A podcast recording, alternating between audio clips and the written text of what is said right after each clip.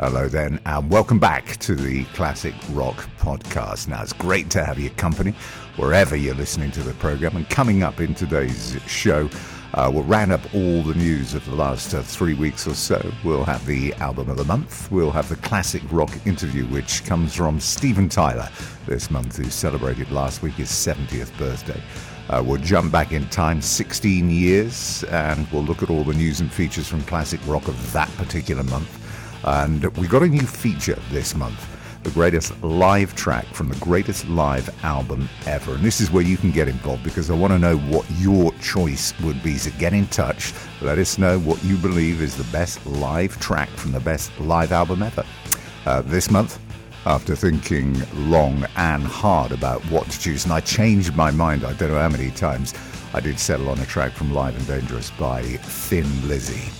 Now, to get the show on the road this month, we're going to have a piece of music uh, from an album called the Sweetzerland Manifesto, which was released by Joe Perry at the back end of January. It includes collaborations with uh, Robin Zander of Cheap Trick, Terry Reid. Uh, Joe Perry sings as well. It's an album that didn't get released to a hail of publicity everywhere, but on listening to it, and I only came across it uh, a couple of weeks ago looking back through um, old editions of Classic Rock magazine, it really is a very, very good album indeed. I picked a track called Sick and Tired, which has got Terry Reid on vocals. Here it is. See what you think.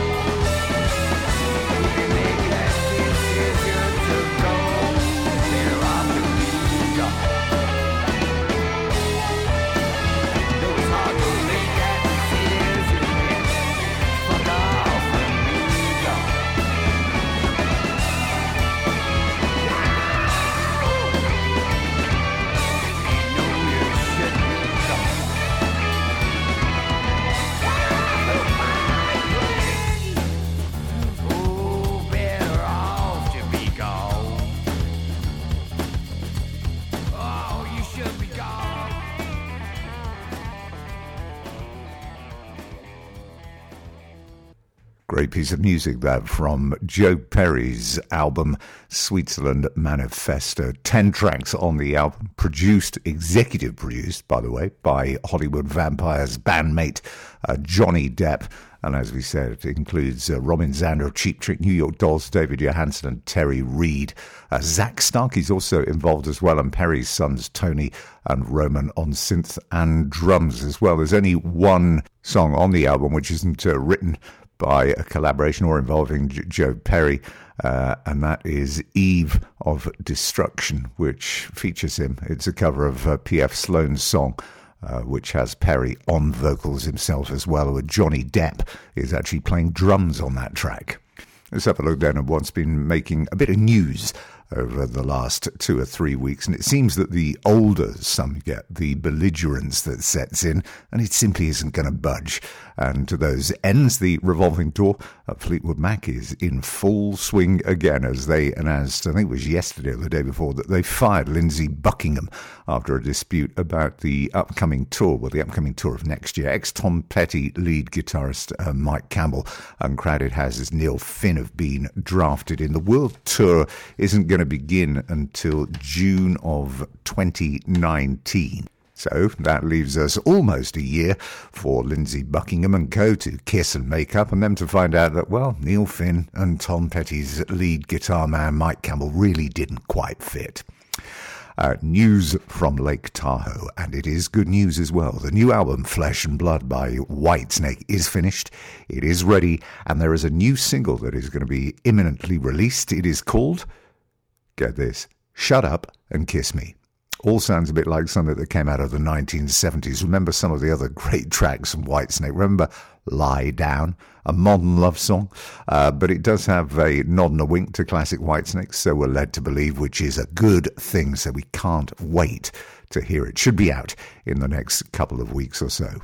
Ahead of the 2018 Hall of Fame inductions, Richie Sambora has been talking about a wonderful experience to reconnect for the first time on stage since he left in 2013 with his old bandmates at Bon Jovi. Uh, it feels great, he said, to see everybody, but those hankering for a return to the classic era Bon Jovi going to be disappointed, I'm afraid. As he added, I don't miss being in the band at all. I actually saw him live last year with Orianthi on stage, and um, what can I say? Uh, good job he's made his millions in the years leading up to it. Wasn't for me, I've got to say. Now, there's a slew of rock related documentaries coming out. Chrissie Hynde got one coming out. We had last year the definitive Ritchie Blackmore story on May the 18th of this year, we have Still on the Run. It's a documentary on Jeff Beck, which gets a release, and it looks really good as well, with the likes of Jimmy Page, Eric Clapton, Rod Stewart, Ronnie Wood, Joe Perry, Slash, and Dave Gilmour, all interviewed and all involved in the making of this. And hopefully, uh, it might find its way on the Sky Arts channel as well soon. Uh, Jeff Beck himself is out on the summer tour circuit with Paul Rodgers and Ann Wilson. What a great night that'd be. Now, if you're a fan of the Beatles, and there's a few of those in there, it's going to be a good summer for you as well, because as part of the 50th anniversary of its initial release, the film Yellow Submarine is heading back into cinemas beginning on July the 8th. Now, the film itself has been remixed into a 5.1 surround sound and it's also uh, been upgraded to 4K as well. So it should be something of an event there as well. Uh, just before we introduce our album of the month, here's an interesting concept from Michael Schenker. Now, the Michael Schenker Fest, which has been released over the last month, is now gathered into a band which will headline five shows across the UK this November before heading out to Europe and the USA. And he's got with him all of the vocalists that appeared on the recently released album. So, Robin McAuley, who certainly did have a hell of a voice when he was singing live. I saw him with MSG, which was then called the McAuley Schenker Group back in December of 1987. It was New Year's Eve. It was Wembley Arena. And it was Whitesnake with the 1987 album just released, who were headlining Great, Great Night. Also with him then on this tour, Graham Bonnet, who sounds nothing like a 70 year old vocalist on the album, and Doogie White, who I still think did a great job with that Stranger in Us All album with uh, Rainbow, the last time they produced um, an album back in the, what, mid to late 1990s, 1996, I think it was. Uh, and it's funny, isn't it? Because Rainbow could be one of those bands that Blackmore could gather together uh, Joe Lynn Turner, Doogie White, Graham Bonnet. What a great show that would be to wheel them out to do the songs of their specific era. But uh, sadly, I think perhaps not. It's time then for the album of the month. Last month, of course, it was Judas Priest and Firepower, which has gone on to do incredible things around the world in terms of sales and chart positions. Uh, the tour has been getting unbelievable reviews. They're touring, of course, with Saxon and Black Star Riders. And there's a great piece on YouTube. If you go on there, you will see Priest arriving. I think it's either New York or Chicago, turning up for a signing session uh, in a fire engine with queues going around the block of people with albums getting ready to uh, take it and get signed. Uh, looks as if they really are on the top of their game. But this month, our album of the month is the Dead Daisies' follow up to 2016's Make Some Noise, called Burn It Down, is a fourth album, and it is the best they have produced so far. Here then is our track of the month. It's called Rise Up.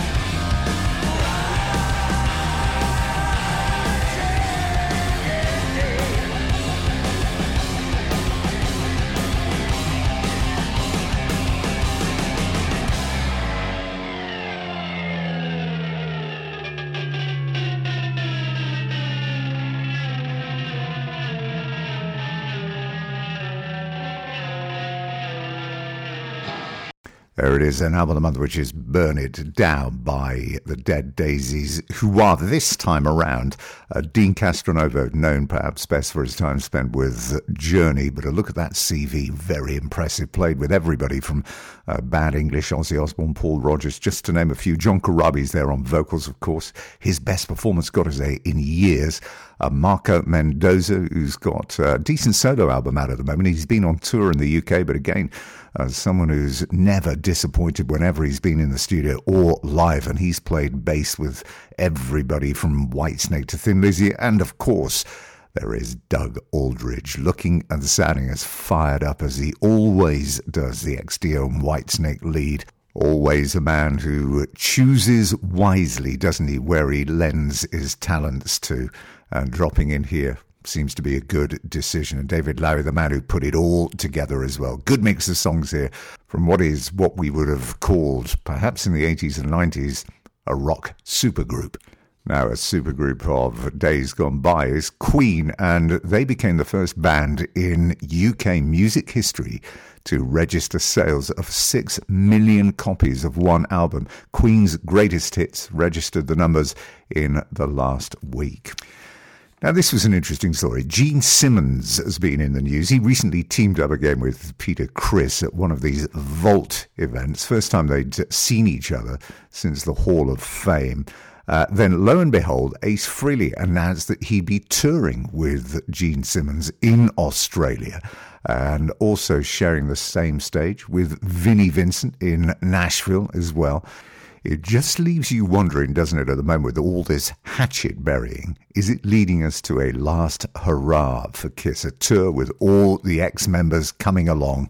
Well, nothing like going out on a high.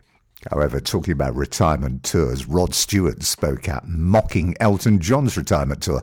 I did email her, he said, and I said, What again? He didn't hear anything back from her, unsurprisingly. This came as well, remember, after Elton John had poked fun at Rod Stewart last year. He was talking about his own record company. He said, uh, It's a good record company, but they want me to make these Christmas albums and covered albums and Motown. It's so silly, he said. I'll leave all that to Rod Stewart. Now, great bit of news for Ronnie Wood in the last couple of weeks. He's been battling, remember, with lung cancer back in 2017, and it's now reported he is cancer free. The cancer, he said, was contained just one lung, and he was lucky enough that he didn't need any chemotherapy. Said to be raring to go on May 22nd when the Rolling Stones head out on the road. Now, time for the classic rock interview of the month and time to celebrate a landmark birthday. Steven Tyler was born on March 26th of 1948 in Manhattan, spent his early years living in the Bronx before the family moved off to Yonkers. Now, moving swiftly on and after being expelled from school due to drug abuse, he was out at a rock and roll show in Sunapee in New Hampshire, which is where it all began. Take it away, Steven. I'd been with a bunch of bands from 65 to, to 70. Uh, and, then we got Aerosmith. I was a drummer for about two weeks rehearsal. And, uh, and I, I, Joey Kramer came in one day, Ray Tabano, who used to be in the band, brought him in. And it just the magic. I stood up, we started singing, we did Route 66. Uh, but you can hear, you can tell some kind of magic happened. I remember looking at the Kinks, Ray Davies and Dave Davies, Keith Richards and Mick Jagger. I never had a brother. I needed a brother so bad. Someone to not only bounce off of and look at and think, you're so fucking cool, I'm going to outcool you tonight. Along with the bands that we opened up with, they're so fucking cool, but we're going to outcool you tonight. We're going to outrock your ass. We're going to make the place, uh, you know, go crazy with our music. Those are the kind of early thoughts you had. But mostly it was to have a brother, you know, to be in a band. And, and I thought, I mean, we all looked at, we never once thought we couldn't do it. You know, we wrote a couple songs and getting them across. I remember coming to England the first time in like a bus tour, and we looking for blow. We couldn't find blow. We had to find some weed, and where's the Jack Daniels? And but it was more about raping and pillaging. We knew our music, we knew our style, we knew what we had, and we wanted to lay it all over you. Joe and I bouncing off each other. It was, uh, um, you know, wanting to win the audience. You know, always wanted to try and blow the band in front of us off, no matter who it was. That was our mentality. When I think about that today, it's pretty crazy thought. fuck them, we'll show them. We got to beat beat them at their own damn game, you know. We just went out and played it and rocked it and did what we did and hoped we wreaked havoc and damage. Damage report. You know, how did you do? And I mean, we always did the right thing. We invited the, ra- the radio stations to the show. We played wherever we could, opening up for the Kinks. Regardless of how much room we had, the fucks gave us five feet. Every little bit made us stronger. Playing back then, I think we were we were ripping it at 120 from the get. You know, there was no there was no MTV. It was it was just play as much as you can. Is the only way you're going to make it. How other way is there? Can't go on YouTube. Can we play the club before the show? And then you know you find out all the uh, the legalities, the dogma. You can't do that radio station without doing that radio station. You can't play there for free without, you know, like, we didn't care. We just wanted to play. We were the same band when we did Cal Jam, and I see pictures of us as we were five months before that in clubs in Boston. It's the same band. We were able to jump around more, bigger stage, bigger audience. I mean, it always amazes me. I look, I think, it's the same band. So, whatever magic we had in that room, like you say, uh, it just transcended. You know, it transcended. They heard us on the radio. They liked it. There's nothing stronger than music. There's no drug stronger than music. There's no feeling stronger than getting laid to the first time to, you know, uh, communication breakdown or whatever song it was, Dream On. And you think back to the song and you hear it again now, and it still gives you a boner. You still, you still get it. Is, it still evokes the same feelings whether you saw your babies born to it or. But that's the good thing about music, you know. So whatever drugs we took or how much we drank, it was all. I mean, what are you going to do after you get off stage at Madison Square Garden, play ping pong? You're going to go back and snort a line. I mean, that's what we did. And you know, we didn't know any better. We thought that's what uh, uh, that's what you did. You know, this, you know, Keith did it. The, you know, I always thought the mothers of invention, and to a certain extent, you know, those excesses, whether Jack Daniels or whatever, kind of got us through playing six clubs in a row. It also takes you down in the end, but enough about that. The first part of the year, I was so pissed off. I said, "What the fuck you leaving for? You know, why would you leave?" That's because I wasn't writing lyrics and I wasn't, uh, I wasn't finishing what we. We would get together in a room and write the songs, and then I went out and took them and wrote the melody and the, the lyrics and all that. And I was, uh, I was too busy getting high, and they got pissed off at me for it. I thought, well, what did you do last night? You know, um, but uh, you know, you don't miss your water till the well runs dry, right? So when they were gone, you know, and Aerosmith was broke up, it was like I, I don't have a horse. Where's my horse? Uh, where's the magic in my life that I had before? So you come to, you come to your senses after a while. It, it seemed like forever. It was only three or four months, five months. But I heard that he was playing with Alice Cooper, and I got, I got incensed. Give me his fucking phone number. Uh, I, where is Joe? I got on the phone. I said, "You're playing with Alice fucking Cooper?" I said, "Get back here. We need you in Aerosmith." And that was the call. That was it. It was, you know, sometimes, you know, when when when you're pushed. I mean, we'd only played every town in America seven times by the time nine, uh, 70 between 72 and 78 we played every city in america every state except alaska and hawaii eight times. So we've been to the wall and back. So again i don't know why he left. Uh, i don't know what he was going through but i called him up and i said you know let's get back together. Enough of this shit. So um, I don't think we all sat in the room and went, well, golly, what was wrong with us? That did not happen. I think we got in the room and we started playing, and it was like, I think we all wanted to say to each other, you see, you see what we got here? The energy those guys give me, I could never have had on my own. And I've never gone where we went. We have boldly gone where no band has gone before. We want to be the last band standing. I just fucking love being on stage next to Joe Perry. It's that simple. I, I like to look at a couple tits in the audience. I love that heads of state have said, I made love to your songs, or, or, or you know, 14 year old girls say, I love Don't Want to Miss a Thing. I love being that troubadour that's, that's written songs that's gotten inside people, whether they're popes or the poorest, and said, It's changed everything in me. I can't believe I've been given a chance, and, and I also can't believe that I wrote those songs. I can't.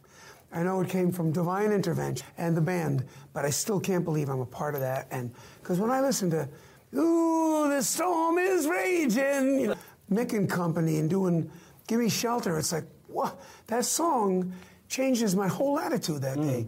And that we wrote "Sweet Emotion" and "Dream On" and "Don't Make Me Cry." Well, that's what happened the biggest in history. But you don't think of it at the time it's going down. Well, you're in the bubble. You, or you walk in and, uh, you know, Rick Rubin has gotten these guys together and you, you do the song with Joe and then, then the next month there's a video, uh, but you don't, and there's a guy named Jon Small running around, the producer, that builds a wall and says, um, we're going to build a wall between your band and their band, but then after it's shown, you find out it's like a wall between black and white. Could this be? How magical is that? Yeah. So then you sit back and you find out that's what happened. That's actually the scab that happened. We just came to work. We just were doing a song that Rick Rubin liked the do that do do do that, and rightly so. But you never know. You never know. And then it was their idea to do it. They invited us, and the rest is history. It's one of the biggest songs of all time. Again, thank you, Allah. No, we didn't. Th- we, again, we didn't look at it like it was just let's go. The 90s was the time of videos, right? Crying, crazy. And I'd wake up in the morning, I'd watch myself on TV and go, Joe, I think we got something here. It was an incredible era. Mm. Those videos were, what a, not only was the song on the radio, but now you get a visual and we could be all that there too. Dude looks like a lady in a, in a, in a wedding dress with a mustache. I know there's a lot of people that I like the old Aerosmith. They, I don't like pink and don't want to miss a thing and dude looks like a lady and well, music is music, man. You know what?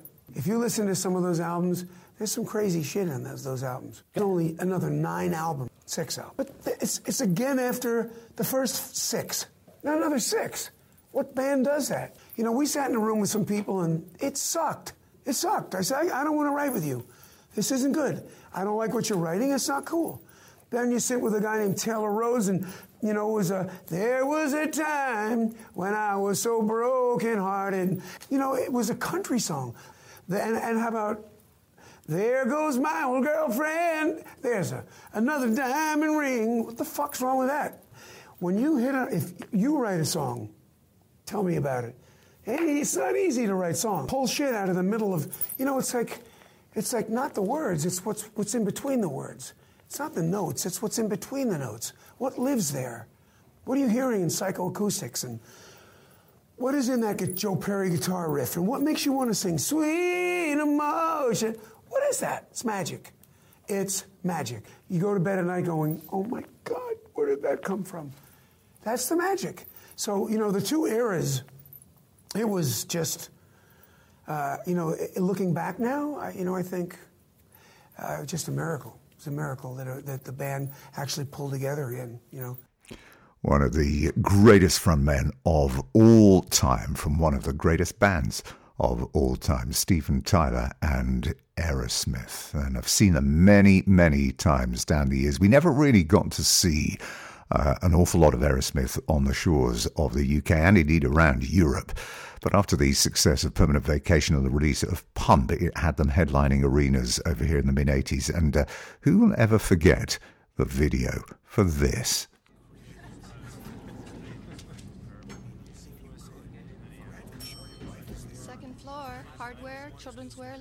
Lingerie.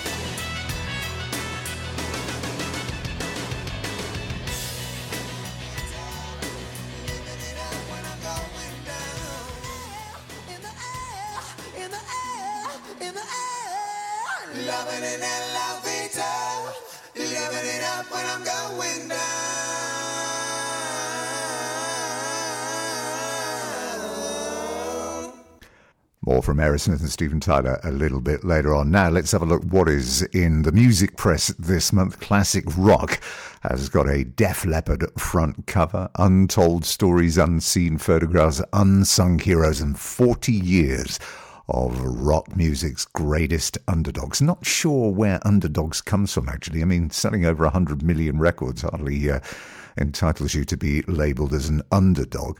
Uh, inside, they got an interview with Adrian Vandenberg, formerly, of course, of Whitesnake, Vandenberg and the Moon Kings, who speaks with David Coverdale, he said, a few times every month. It would be logical, he said, uh, for David and I to record again. Exciting news as well. Maybe the 1987 touring unit uh, could regroup Vivian Campbell, Rudy Sarzo, Tommy Aldridge. Imagine the egos on display there. Wow latest incarnation of the Stone Temple Pilots. They're also interviewed, as is Rob Halford of Judas Priest, who's talking about the success of Firepower. Reviews, well, Blackberry Smoke Find a Light gets a 7 out of 10, as does Rick Parfitt's posthumous solo album, Over and Out, which really is worth a listen. Some really great songs on there. Joe Perry also gets us at seven with uh, Sweetzerland Manifesto, which has, as we said, amongst others, Robin Zander of Cheap Trick on lead vocals there. Top score, 8 out of 10 in the magazine this month was for Led Zeppelin's How the West Was Won, the reissue. Uh, getting the rave review treatment on the live show circuit, Saxon with Rock Goddess and Diamond Head, an evening full of mesmerizing quality from goddess to gods. That is how the night was described. It's a good edition, all told, of classic rock, as they have a tendency to be, really, don't they? Uh, Leppard were recounting the early days when they were on £30 a week um, and got trashed by the UK media, they say, for selling out to the USA after releasing that On Through the Night album, which had the track Hello America. They go on to go through the story of the making of Hysteria, the loss of Steve Clark. The highs were as epic as the low moments as well, but overcome it, they certainly did and have continued to thrive, not only as a great live act, but also in the studio as well. The last album certainly being the best they've done since the very underrated slang. What about Rob Halford? Well, he's inside, as we said, and clearly reveling in the spotlight again with Judas Priest after these rave reviews they're getting, not only of firepower, but for their performances in the live shows as well over in the United States of America. And again, if you've not had a listen to Firepower, do yourself a favor and go and do it. Classic Rock also have a special edition out at the moment. It's called the 100 Greatest Rock Albums of All Time.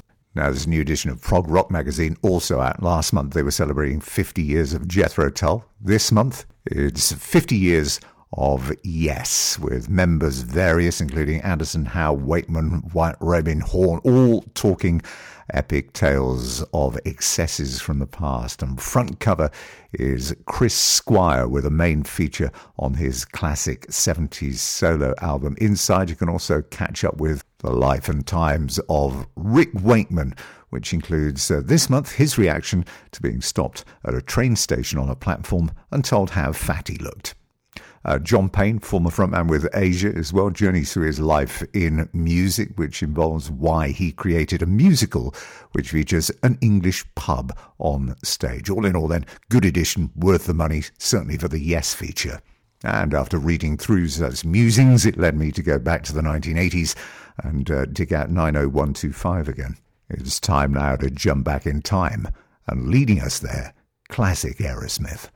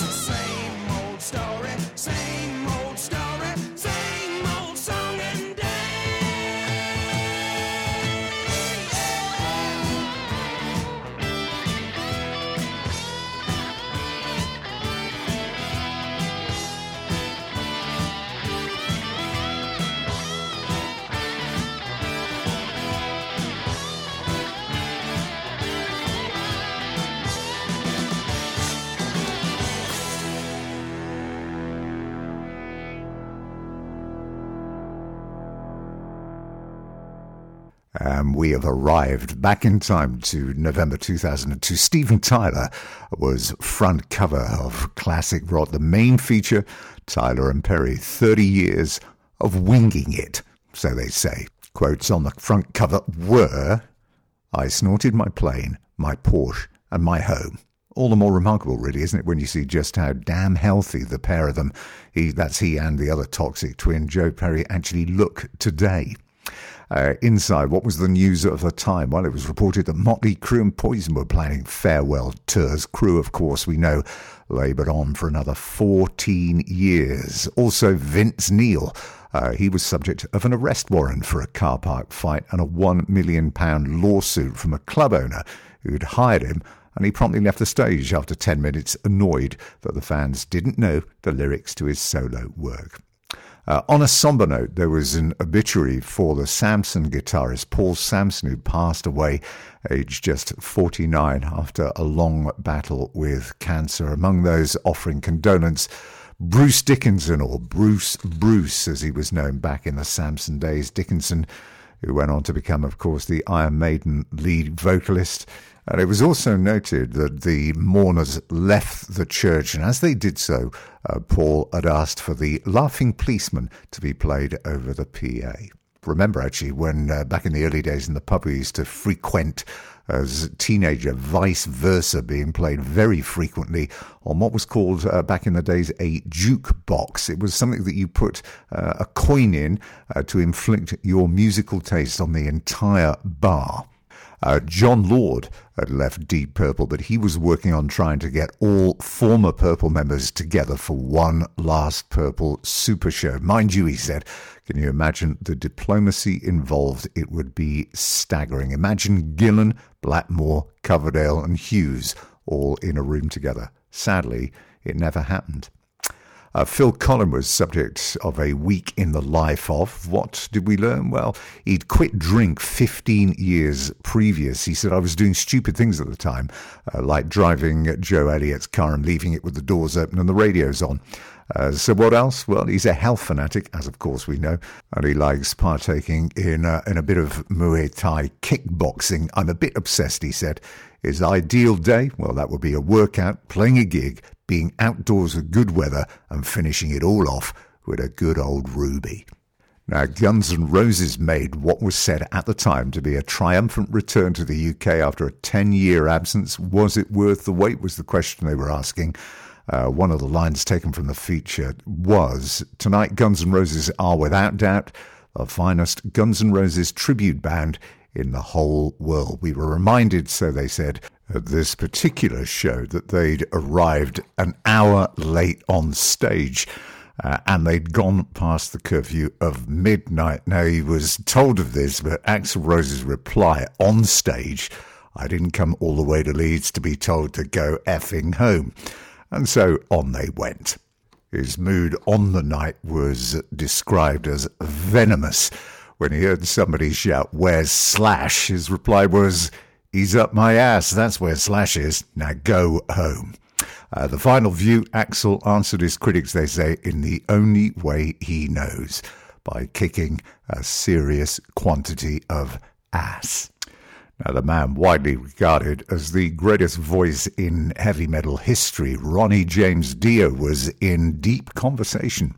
Uh, he always wanted to be a baseball player, they said. It was his father that got him into music. Now, where did those devil horn signs come from that he was so widely known for? Well, he said it was my grandmother. Uh, quite a lengthy interview. He talked about how he really got uh, sick and tired, he said, of being called a fucking midget every time something was written about him, usually in the British press. They didn't do it, he said, to Paul Rodgers or Marc Bolan. So why me was the question. And you think about it. In that time, over a period of just short of a decade, he did Ritchie Blackmore's Rainbow, Rising, Long Live Rock and Roll, Heaven and Hell, Mob Rules, Holy Diver, Last in Line, and Sacred Heart. What a catalogue of unbelievable music over a period of time. And uh, quite rightly is regarded as the greatest voice in heavy metal history, bar none. I met him on one occasion at the Classic Rock Awards. It must be about 10 years ago now. And I just went up and started a conversation with him, talking about uh, heaven and hell and how amazing his voice still was. And he was absolutely charming. And the big feature, though, was Aerosmith. Now, we had the full on tale of the drink, the drugs, the debauchery that followed those humble beginnings when the Columbia Records boss at the time signed them up for 125000 after seeing them at uh, the New York Max's Kansas City Club. Now, remember where that line came from? Max's Kansas City, you will find in the song Draw the Line. Uh, Dream On, their first million seller, only made number 59 in the charts, they were saying, when it was first released in November 73. Three years later, it made number six in the charts. There was the story of how, during the song's intro, uh, Joe Perry could be seen laughing on stage with his wife, which led Tyler uh, to abject apoplexy, it said at the time. And their excesses were perfectly summed up. We were, they said, drug addicts who were dabbling in music. Now, do you want to know what Steven Tyler bought with his very, very first big paycheck? Yes? Well, it was a big bag of something they call Zaloom pistachios, a bottle of Boone's Farm, which these days is a sort of a cult drink, uh, an apple flavored wine type thing, a bit like an Alco Pop, actually, uh, and uh, a bag of uh, blue crystal meth. Uh, that was it. That's what he bought with his first uh, paycheck. Uh, big in the USA, nothing in the UK though. Their first album over in the UK sold 900 copies. The tour, they said, was a disaster. Uh, the reviews said Tyler handled a mic like a hoovering au pair girl. Uh, and then, of course, it led to the arrest in Germany. Tyler goes to the customs with, among other things, a hash coffin with a small bit of white powder in. Uh, and when he's stopped by the customs officer and asked what it is, uh, Tyler blew it in his face and promptly got arrested. Uh, what about the reviews? Well, Black Sabbath, Past Lives. It was a mini box set was reviews. Chris Robinson with his first album called New World Mud, the former Black Crowes man. I actually bought that. Uh, I think I played it once. Uh, Bruce Springsteen, The Rising was in there. That got a four out of five. And Ted Nugent, Craveman, uh, also got a four star review. Live reviews called the Foo Fighters Microcosmic. And there was a vintage review of the Allman Brothers at Knebworth in 1974. They were supposed to be co headlining with Led Zeppelin, but Peter Grant cancelled, presumably on hearing who they were sharing with on that day. It was the first trip to the UK, and they followed the Doobie Brothers' incendiary set, it said at the time. Reviews were outstanding for the three hour show that it was, but it was the last time British fans would ever see them. And that, everybody, leads us to the last act of our show here today. What is the best ever live track ever recorded? Not album, just a track on a live album. Every publication over the last, what, half century has run a poll of the best ever live albums, but there's always a standout track, that one that you'll uh, flick to on your, your CD player in your car or whatever. And after looking through this CD collection of mine at the live albums that I've got and the ones that I actually still play on a reasonably regular basis, Thin Lizzy's Live and Dangerous is perhaps the most played live album I've got in the collection ahead just of uh, UFO Strangers in the Night. Uh, Unleashed in the East, that was another one, and Whitesnake's Live in the Heart of the City. But it is from Live and Dangerous. I picked this track.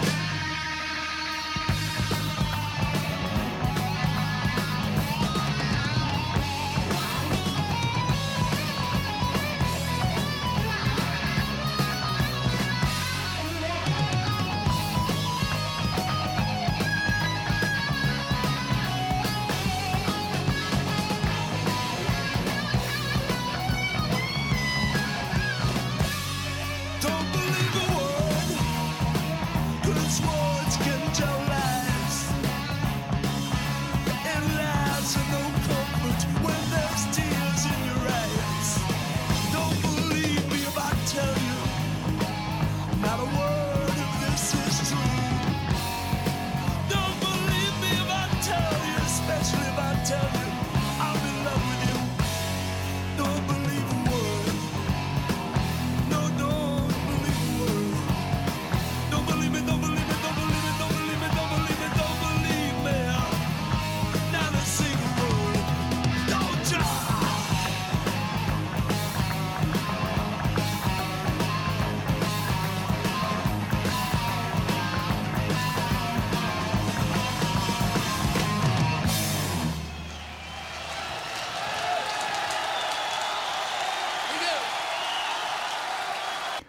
Don't believe a word then by Thin Lizzy from Live and Dangerous. Well, that is it for the show this month. We'll be back with more in about three weeks' time, possibly even before that. But uh, in the meantime, if you've uh, got anything to say, you want to get in touch, you can do on Facebook at Tim Capel or indeed on Twitter at Tim Capel as well. And don't forget, let us know what uh, your favourite live album track is, and I'll pick the best one or the most obscure one and uh, play it next month. Hope you've enjoyed the show then. Bye bye for now.